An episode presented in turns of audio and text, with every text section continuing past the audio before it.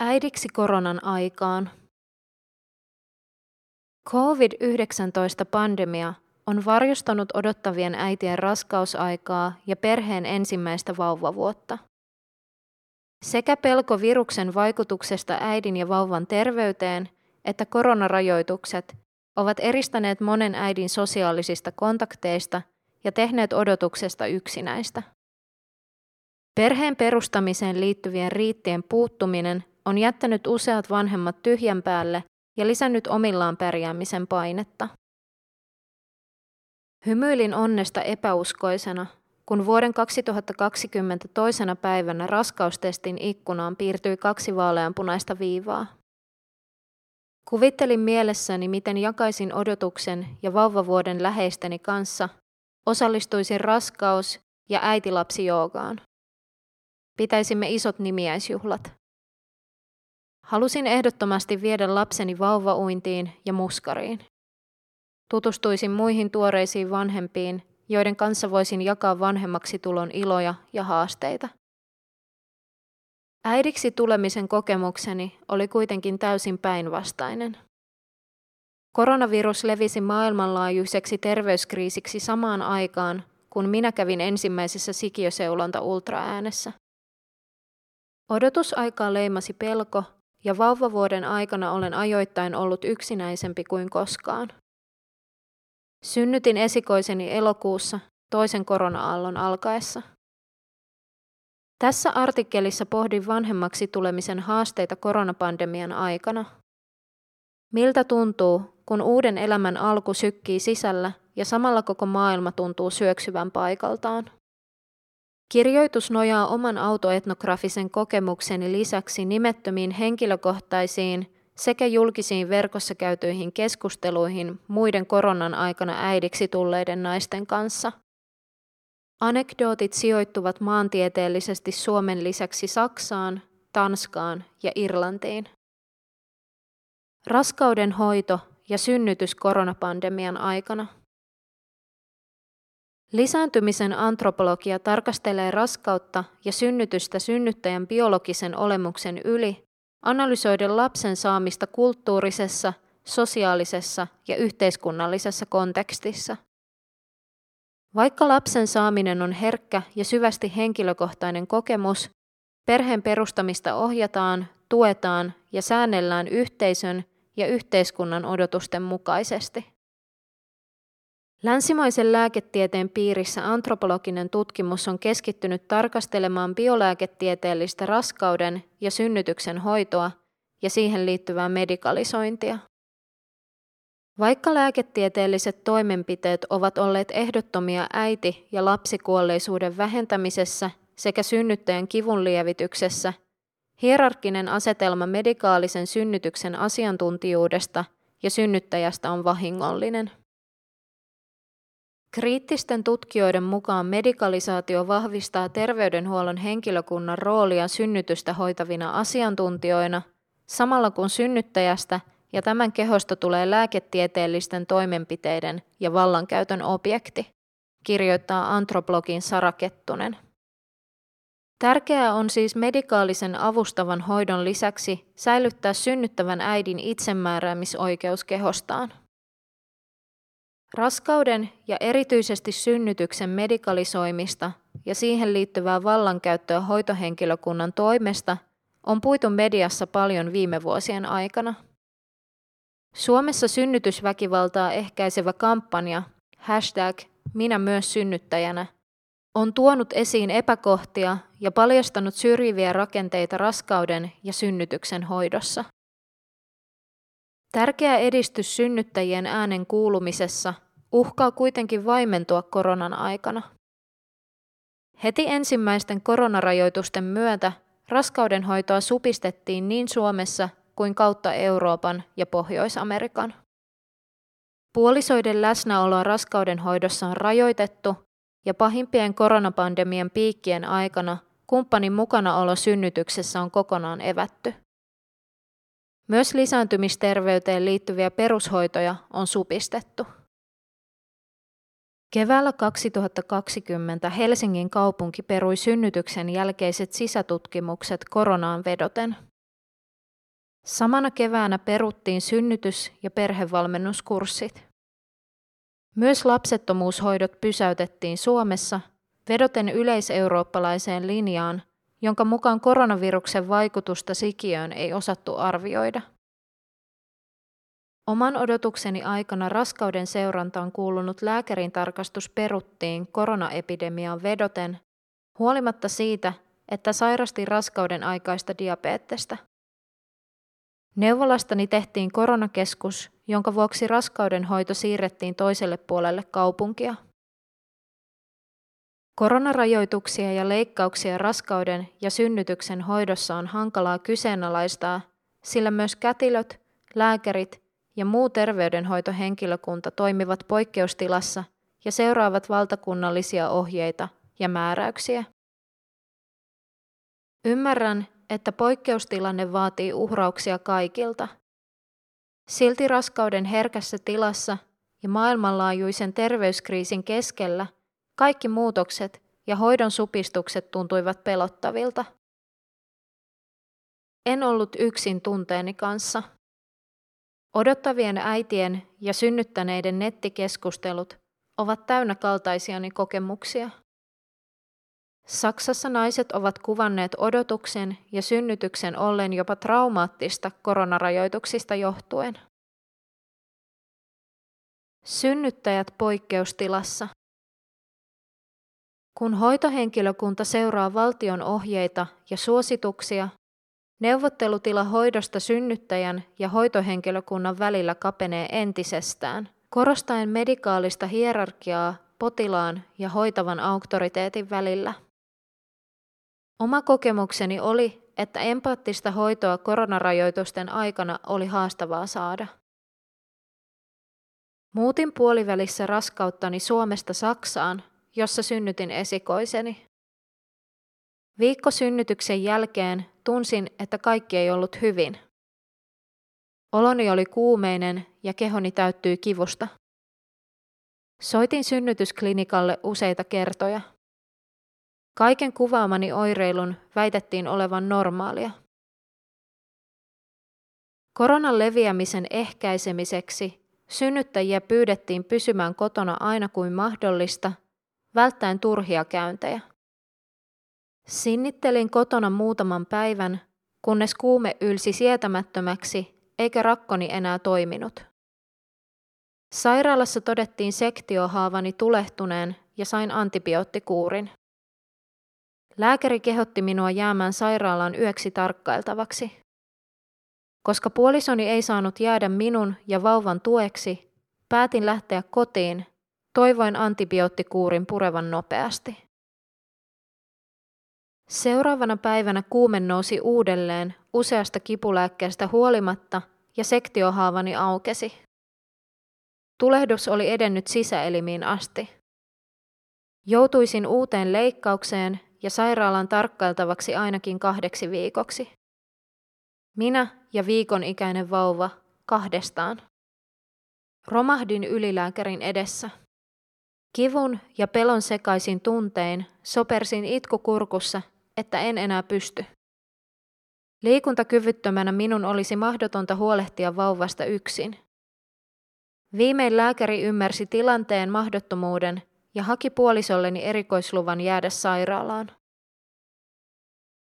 Olen myöhemmin miettinyt, miksi en heti ensimmäisellä kerralla jäänyt sairaalaan tarkkailtavaksi. Kipeänä ja väsyneenä vastasyntyneen vauvan äitinä minun oli valittava perheen yhdessäolon ja oman kivun sietokykyni välillä. Koska oli kyse minun eikä vauvan hyvinvoinnista, valitsin perheen yhdessäolon. Se oli sinä hetkenä tärkeämpää, sillä yksin jääminen koko raskaudenhoidon ja synnytyksen aikana pelotti minua enemmän kuin fyysinen kipu. Oma kokemukseni kertoo siitä, kuinka ahtaalla synnyttäjät ovat koronan aiheuttaman poikkeustilan vallitessa. Eräs synnyttäjä Yhdysvalloissa kertoo hoitohenkilökunnan painostaneen häntä synnytyksen medikaaliseen käynnistykseen vedoten koronaan.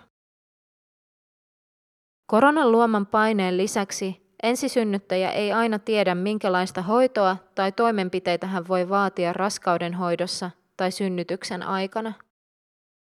Eräs äiti synnytti lapsensa keskosena, jonka vuoksi vauva joutui teho-osastolle kahdeksi viikoksi. Pahimman korona-aallon harjalla rajoituksia kiristettiin niin, että lapsen isä sai vierailla synnytyksestä toipuvan äidin ja tehohoidossa olevan vauvan luona vain kaksi tuntia päivässä. Ulkomaalaistaustaisena ensisynnyttäjänä äiti ei osannut vaatia erikoislupaa isän läsnäololle. Puoliso tai tukihenkilö voi synnyttäjälle turvallisen ja kannustavan läsnäolonsa lisäksi puolustaa synnyttäjän toiveita liittyen synnytyksessä tehtäviin toimenpiteisiin tai vauvan hoitoon. Joutuessani kiireellisen sektioon minua helpotti tietää, että olin keskustellut puolisoni kanssa siitä, miten vauvaa hoidetaan minun ollessani kyvytön siihen. Toiveeni oli, että lapsen isä saisi vauvan heti syliinsä ja olisi ensimmäinen ihokontakti hänelle. Ilman puolisoni läsnäoloa vauvani olisi joutunut odottamaan pitkänkin ajan henkilökunnan huomassa. Äitien äitiminen.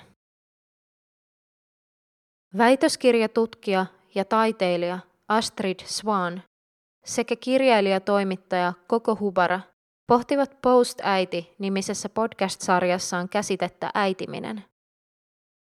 He lainaavat sanan englannin kielen termistä mothering. Kiteytettynä äitiminen tarkoittaa lapsen hoivaamista, huolehtimista, suojelemista ja sekä henkistä että fyysistä kasvatustyötä.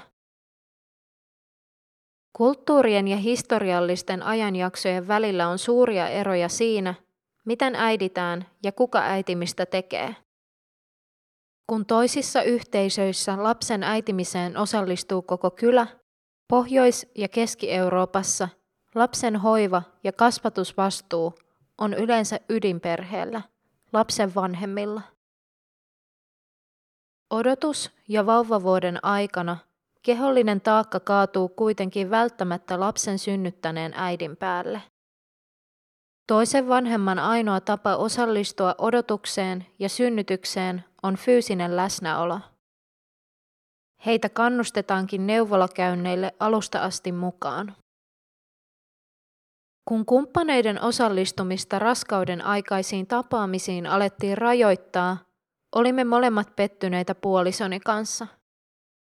Se tuntui vanhemmuuden arvottamiselta. Vain minun, äidin rooli oli merkityksellinen. Vauvan ensimmäisten sydänäänten kuuleminen ja pienen sikiön liikkuminen ultraäänessä tekevät vauvan tulosta konkreettista ei raskaana olevalle vanhemmalle. Äiti tuntee kehonsa muutoksen, mutta lapsen toiselle vanhemmalle odotus konkretisoituu toiseuden kokemuksen kautta. Tärkeää on myös yhteisten hetkien jakaminen. Kun erään äidin puoliso ei saanut osallistua raskauden ajan toiseen ultraääneen, jossa lapsen sukupuoli selviää, äiti pyysi kätilöä kirjoittamaan lapsen sukupuolen paperille. Kotona hän avasi taitellun paperin palan yhdessä lapsen isän kanssa. Raskausajan jaetut hetket ovat tärkeä osa äidin äitimistä. Ajattelen äidin äitimisen merkitsevän odottavan ja synnyttävän äidin hoivaamista ja huolehtimista, kosketusta ja läsnä olevaa osallistumista odotuksessa ja synnytyksessä. Lisäksi äidin äitiminen voisi merkitä äitimisen kehollisen prosessin osaksi tulemista. Antropologin Ninnu Koskenalho esittää mielenkiintoisen esimerkin erilaisesta isyyden mallista – Madagaskarissa asuvan Karempola-kansan ajatus isyydestä sopii äidin äitimiseen. Karempola-isät pyrkivät saavuttamaan vanhemmuudessaan äidin kaltaisen roolin, vaikka tietävät, etteivät voi olla biologisessa merkityksessä äitejä samalla tavalla kuin naiset. Isien äitiys koetaan raskaana olevan tai synnyttävän äidin hoivaamisena. Naisen elämää luova voima on niin suuri, että päästäkseen siitä osalliseksi miehen on tehtävä oma äitiytensä mahdollisimman keholliseksi. Paras isyys on siis samalla äitiyttä, kirjoittaa Kosken Alho. Koronan aikana äidin rajoitettu tai jopa estetty hoivaaminen on raskainta silloin, kun raskaus tai synnytys ei etene suunnitellusti. Eräs äiti odotti sikiön kromosomihäiriön tuloksia yksin lääkärin vastaanotolla lapsen isän hermoillessa sairaalan pihalla. Toinen äiti joutui kivuliaan keskenmenon vuoksi ensiapuun ja jakoi suruuutisen menetetystä lapsesta FaceTimein kautta kotona odottavalle puolisolle. Internetin keskustelupalstat ovat pullollaan korona-aikaa vanhemmiksi tulleiden tarinoita siitä, kuinka he eivät ole saaneet jakaa perheensä elämää mullistavia hetkiä yhdessä. Eräs isä ei ehtinyt todistamaan lapsensa syntymää, koska sairaalan vartija tenttasi hänen koronatestituloksiaan useaan otteeseen äidin jo ollessa synnytyssalissa.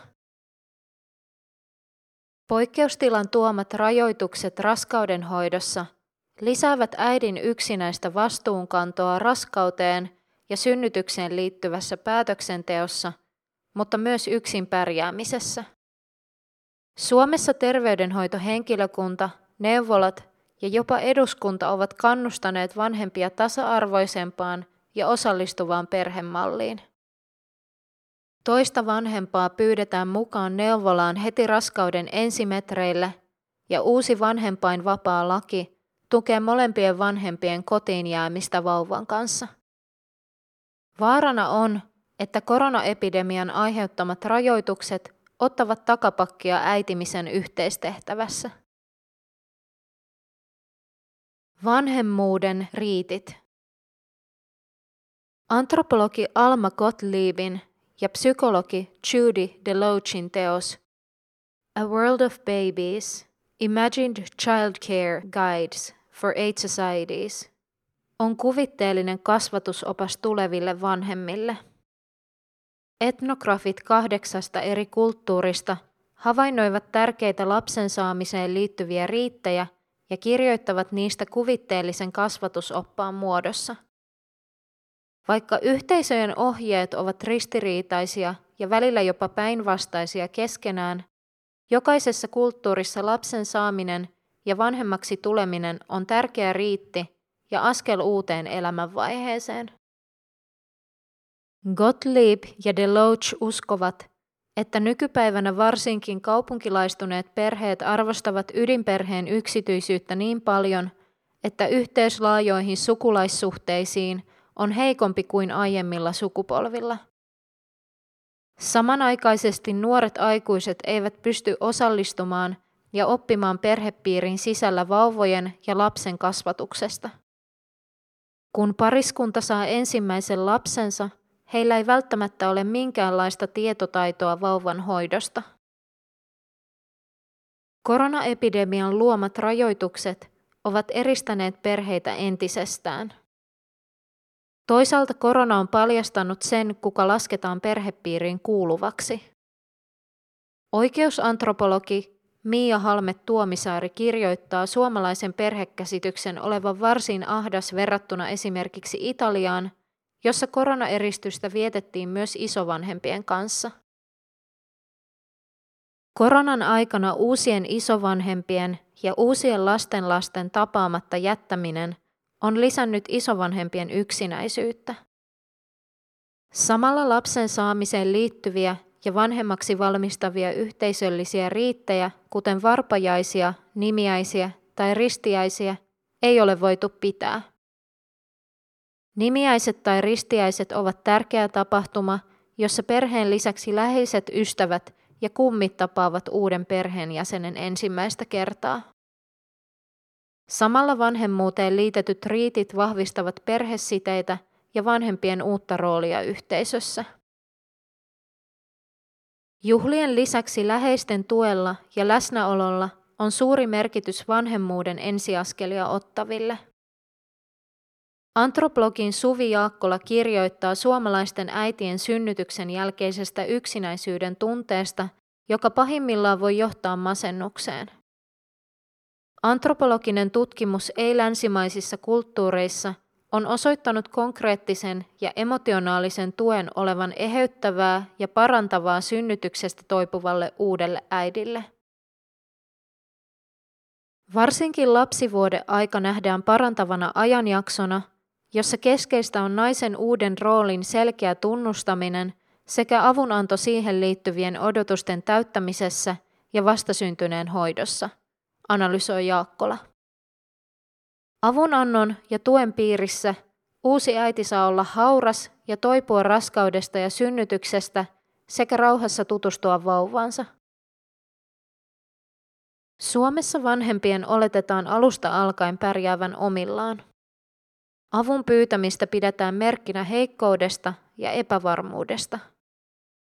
Koronan tuoman yksinäisyyden myötä moni vanhempi löytää itsensä uudessa elämänvaiheessa yksin. Kuten kaikki tärkeät ihmissuhteet ja tehtävät, myös vanhemmuus vahvistuu ihmissuhteiden kautta, ei eristyksissä ja yksin pärjäämällä. Kun vihdoin kotiuduimme synnytyssairaalasta, tapasimme perhettä ja ystäviä hyvin rajoitetusti. Lapsivuode aika tuntui ajoittain hyvin yksinäiseltä. Ajattelin, että minusta oli tullut äiti tyhjiössä, jossa kukaan ei ollut näkemässä ja todistamassa uutta elämäntehtävääni. Joskus äidiksi tuleminen korona-aikana tuntuu jopa epätodelliselta. Yhteisen tilan tärkeys. Puoli vuotta synnytyksen jälkeen osallistuin etänä pidettävälle uusien äitien kuntoutuskurssille. Tietokoneen kuvaruudulla näin ensimmäistä kertaa muita äitejä, joilla oli sylissään oman esikoiseni ikäinen vauva. Äidit kertoivat synnytyskokemuksistaan ja siitä, miten lapsivuodeaika ja imetys oli sujunut. Tajusin videopuhelun aikana olevani ensimmäistä kertaa samassa tilassa kaltaisteni äitien kanssa. Myös heillä oli ollut rankkaa. Toiset olivat joutuneet synnyttämään yksin. Toisilla oli vaikeuksia imettämisen kanssa. Osa oli lopettanut imetyksen toivottua nopeammin, sillä imetysohjausta ei tarjottu koronarajoitusten vuoksi. Minua huojensi ymmärrys siitä, että tässä samassa kaupungissa asui useita äitejä, jotka olivat hekin kokeneet raskauden ja synnytyksen koronan aikaan. Vaikka oma kokemukseni äidiksi tulemisesta on ainutlaatuinen, en ole yksin sen jättämien raskaiden ja ajoittain vaikeiden muistojen kanssa. Etänä pidettävistä liikuntatunneista, synnytysvalmennuksista ja sukulaisten tapaamisista on tullut uusi normaali korona-aikana. Vaikka teknologia tukee yhteydenpitoa ja ajoittain poistaa pahinta yksin jäämisen tunnetta, se ei korvaa oikeaa läsnä olevaa apua ja hoivaa herkässä uudessa elämäntilanteessa. Koronarajoitusten luoma poikkeustila on saartanut odottavat vanhemmat ja terveydenhoitohenkilökunnan ahtaalle raskauden ja synnytyksen avustamisessa. Supistetun hoidon seurauksena neuvottelutila synnyttäjän ja hoitohenkilökunnan välillä on kaventunut entisestään. Lisäksi tukihenkilöitä koskevat rajoitukset ovat kaataneet päävastuun vanhemmuudesta synnyttävän vanhemman niskaan ja pahimmassa tapauksessa eristäneet tämän kumppanin tai läheisten tuelta. Äidiksi tai isäksi tuleminen on jokaiselle vanhemmalle yksi merkittävimmistä elämän siirtymäkohdista. Uuden elämänvaiheen aloittaminen ilman siihen kuuluvia riittejä, tyhjiössä ja ilman lähipiirin läsnäoloa luo todellisia haasteita ja omillaan pärjäämisen paineita jokaiselle uudelle vanhemmalle. Koronapandemian luoman poikkeustilan helpottaessa jälleen näkemiset ja jaetut kokemukset lähipiirin kanssa tuntuvat tärkeämmiltä kuin koskaan. Toivottavasti tulevaisuudessa löydämme inhimillisempiä keinoja varjella synnyttäjien terveyttä, mahdollistaen samalla perheiden eheän yhdessäolon.